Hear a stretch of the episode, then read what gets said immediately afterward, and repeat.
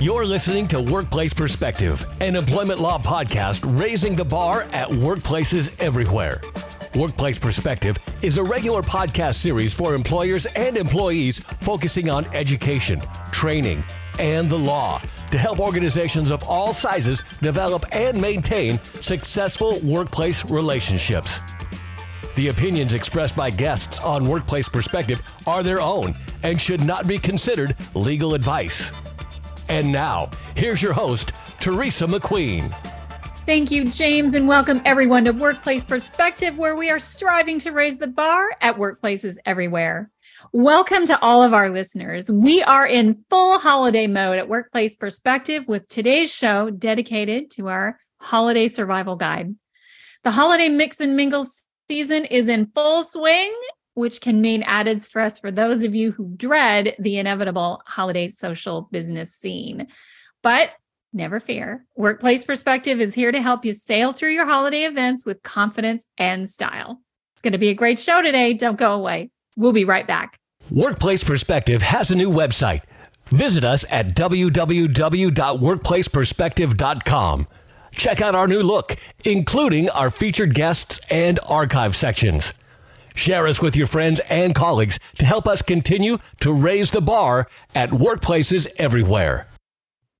Welcome back to our listeners. It is hard to believe it's December already. And although the season can feel like a never ending cycle of tinseled chaos, the holidays do actually present some wonderful opportunities to represent your organization and build your professional network. But I also know that the mix and mingle holiday circuit does present some challenges for a lot of those of us in the business world who struggle when it comes to personal interaction. So, to help alleviate some of that stress, I want to walk you through one of the biggest stress points small talk. Now, with so many companies coming back into in person events, um, we've lost, I think, this, you know, not only out of the habit of getting dressed up and going places, but um, lost that sort of muscle that we have around that being able to do small talk and talk to anybody.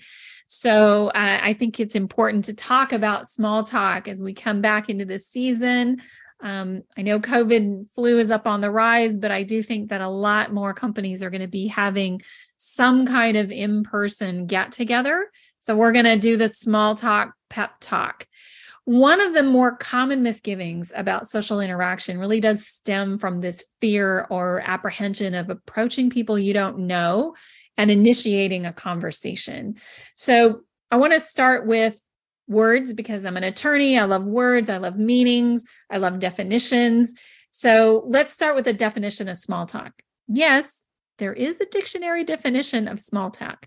So the dictionary defines small talk as, quote, polite conversation about unimportant or uncontroversial matters, especially as engaged in on social interactions unquote.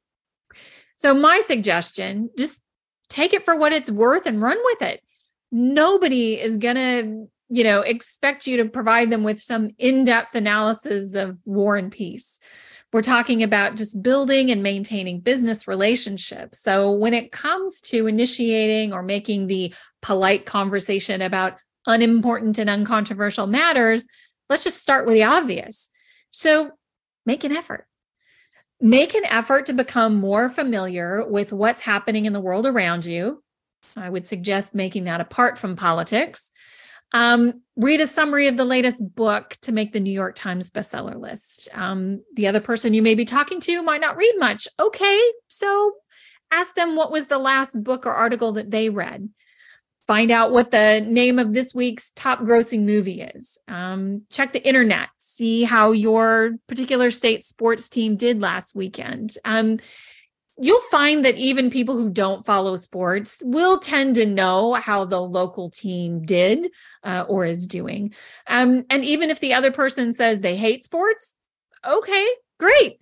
Admit that it's you're not you're you're not your favorite thing either, if that's true, and just take it from there nothing in depth is required. You're just trying to con- start a conversation or to keep one going. Because um, truthfully, talking about the weather, it's only going to go so far in polite conversation. The other thing I suggest is to get curious. So start cultivating a curiosity about the world around you. It's going to give you a really amazing array of topics that you can use to start or continue or possibly redirect a conversation. You can take this approach, try it, uh, and you'll never be at a loss for small talk material. Trust me. You get good at small talk. Uh, and you begin to develop a reputation for being someone who's comfortable with people and someone who's easy to talk to in a social setting. And that's really not a bad reputation to have in the business community. So do some research. Um, if you don't know much about your host, do some research. Ask around about their interests. Um, if the host is a business or a client, read up on them. Um, have they recently been recognized for any awards or, or innovations? Um, if you don't have any time to prepare before the event, no problem. Um, just take cues from other guests, the decor, talk about the food being great, even if it's not, or maybe the food not being so great. But I, I kind of make sure you know who you're talking to before you go down that road. But be an engaged listener. Um, comment, ask questions. These are all great ways to keep the conversation going and to discover additional topics that you can bring up if the conversation starts to lag. All right. One of the most embarrassing and potentially stressful aspects for people when it comes to socializing is, of course, introducing yourself, the self introduction. So, we've talked a little bit about what are you going to talk about when you get there, but now let's talk about actually getting into that conversation. How are you going to do that? approaching and meeting and talking to strangers are really all common occurrences that are just seemingly designed to strike fear in the heart of anyone who is the least bit socially uh, trepidatious. But keep in mind that most all social business events are structured as meet and greets. So people are expecting to have someone, multiple someones, come up and introduce themselves. So half the battle's already won. You're already there. Um, I get asked a lot about the best way to approach an individual or a group of people in a situation where you don't know anyone. My advice look around the room and find someone who looks approachable, either someone standing by themselves or someone who's in a group or happens to catch your eye. Um, make your approach with confidence. Look at the person that you intend to approach uh, whether they're alone or in a group, smile, nod. If necessary, wait for a break in the conversation and then say, hello. Extend your hand, say your name slowly and clearly, and then listen carefully as the person gives you their name in return, and you are done. You are now ready to amaze and impress everyone with your seemingly endless supply of small talk uh, and your wide array of small talk topics. Um, I, I do want to say one thing. This part about saying your name slowly really bears repeating. When we are anxious or nervous or just excited, we tend to rush our words. I always know I need to take a breath and slow down when I introduce myself as Teresa McQueen and the other person says, Tracy, so great to meet you. Right. Clearly, I have muddled my name and they didn't hear me say Teresa properly. Um, and since you want people to remember your name, it's really important that they hear it clearly. All right. Now, what happens when you can't remember somebody's name at a social event? This is another tough moment, and it happens to everyone. Um, it's the inevitable, I'm sorry, I can't remember your name situation. And what do you do when you can't remember a person's name and you need to make an introduction or when they remember you and you don't remember them. Well, one way to handle the situation is just to face it head on by asking the person for their name. Just smile and simply say, I'm sorry, I've forgotten your name. Most people are not going to be offended by this and are, of course, willing to forgive and forget, especially when the admission is accomplished or accompanied by such a sincere apology. There's something you can do if you're just too embarrassed by not remembering. You can simply turn to the person next to you, gesture to the newcomer, and ask, Have you met? Right? Leave that question on the end. And usually one of the two sort of picks up the clue and does a self introduction. All right. So, because we talked about small talk, um, the last thing I want to talk about uh, on the topic of small talk is how to politely disengage. Um, politely disengaging from social conversations is another aspect of business social engagements that people can find difficult to navigate. So, how do you preserve this budding professional relationship that you've just cultivated or you know maintain the relationship you already have without falling into the trap of having your time monopolized? Uh, what do you do when you realize the person you're talking with dislikes social settings even less than you do and has decidedly marked you as their lifeline for the evening? You carefully with as much consideration or respect and as and being as honest as you can just disengage. Um, you want to take a moment to think before you act to, to disengage the conversation and consider not only who's affected by your disengagement, but also how everyone else involved is going to be affected by that. So, by considering not only who's affected, but how, you're going to put yourself in the best position to make choices about disengaging that are going to show respect uh, to the other person or persons and continue to build that relationship. So, taking time to consider your options for disengaging honestly will ensure that your actions are going to be sincere and genuine and authentic, which puts you in the best light. Um, being truthful is an important act, uh, an important part of acting honestly and with integrity.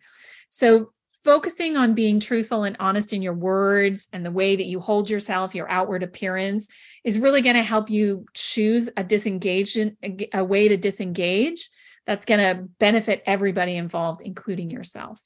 So, when it comes to disengaging uh, in a social conversation, you don't want to be rude, but let's face it, sometimes you just feel trapped and you want to get away.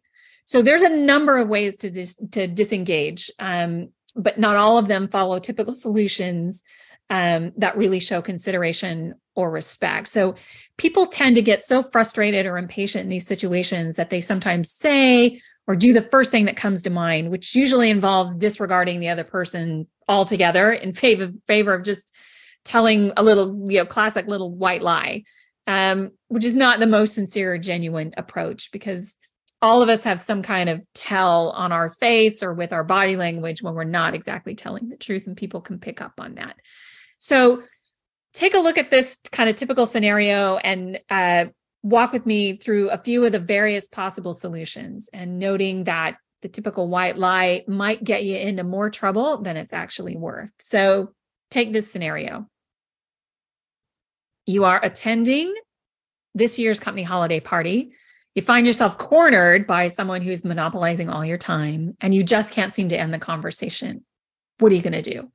So here's some possible solutions. Um, I call this one the refresher. So you decide you need a refresher for your drink. You wait for break in the conversation and say, It's been great talking with you. Looks like I need a top up. I'm going to head to the bar for a refill. On its face, it's a fairly workable solution, right? Unfortunately, this solution isn't always going to work since more often than not, your newfound friend is simply going to follow you to the bar to decide that a fresher is just what they need. So let's keep going. It's always one possibility. You could maybe lose them at the bar. Um, the other option, escape to the restroom. It's always an option. Waiting for the right moment, you just simply say, please excuse me, I'm going to step into the restroom. Again, this might not be the ideal person our ideal solution because the person might just follow you there as well, which is a completely different etiquette discussion that we're not going to have right now. Um, let's think of something else. How about how about the handoff? I like this one. So you may be familiar with it already.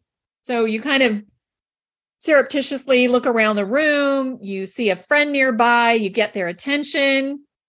As they step into your group, you introduce the monopolizer to your friend and after a minute, you politely excuse yourself.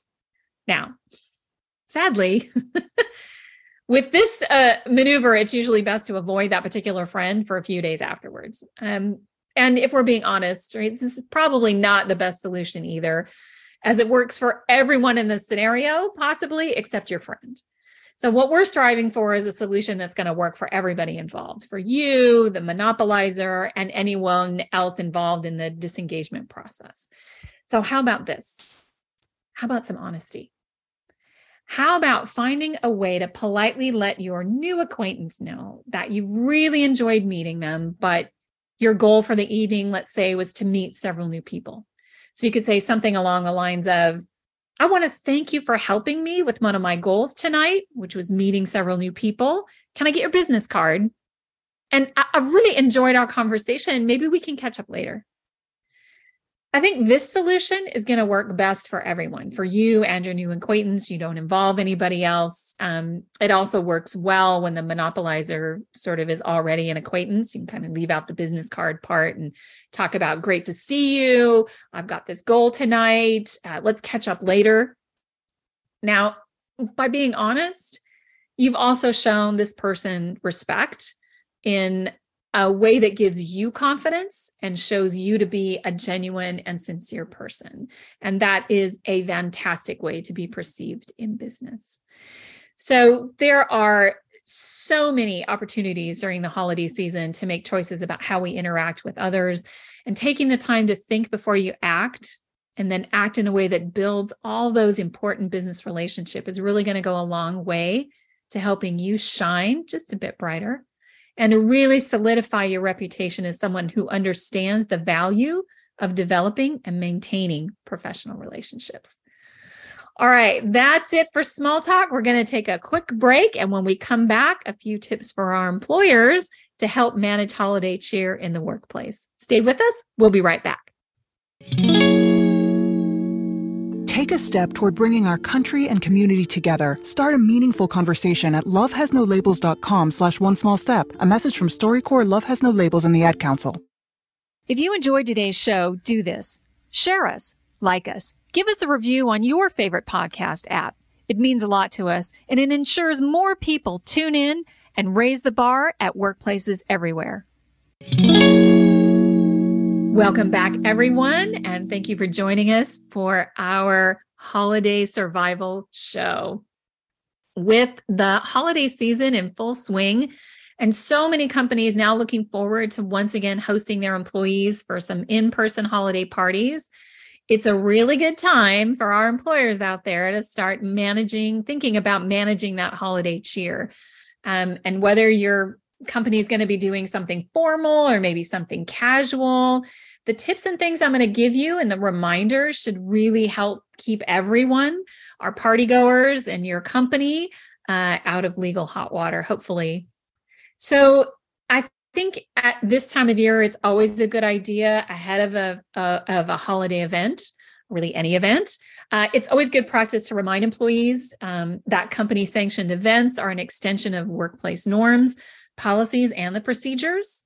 Um, in that it's important that employees understand that this is the case regardless of whether the event is taking place uh, on or off company property. Uh, reminders should include the company's policies on uh, drug and alcohol use, anti harassment, and social media.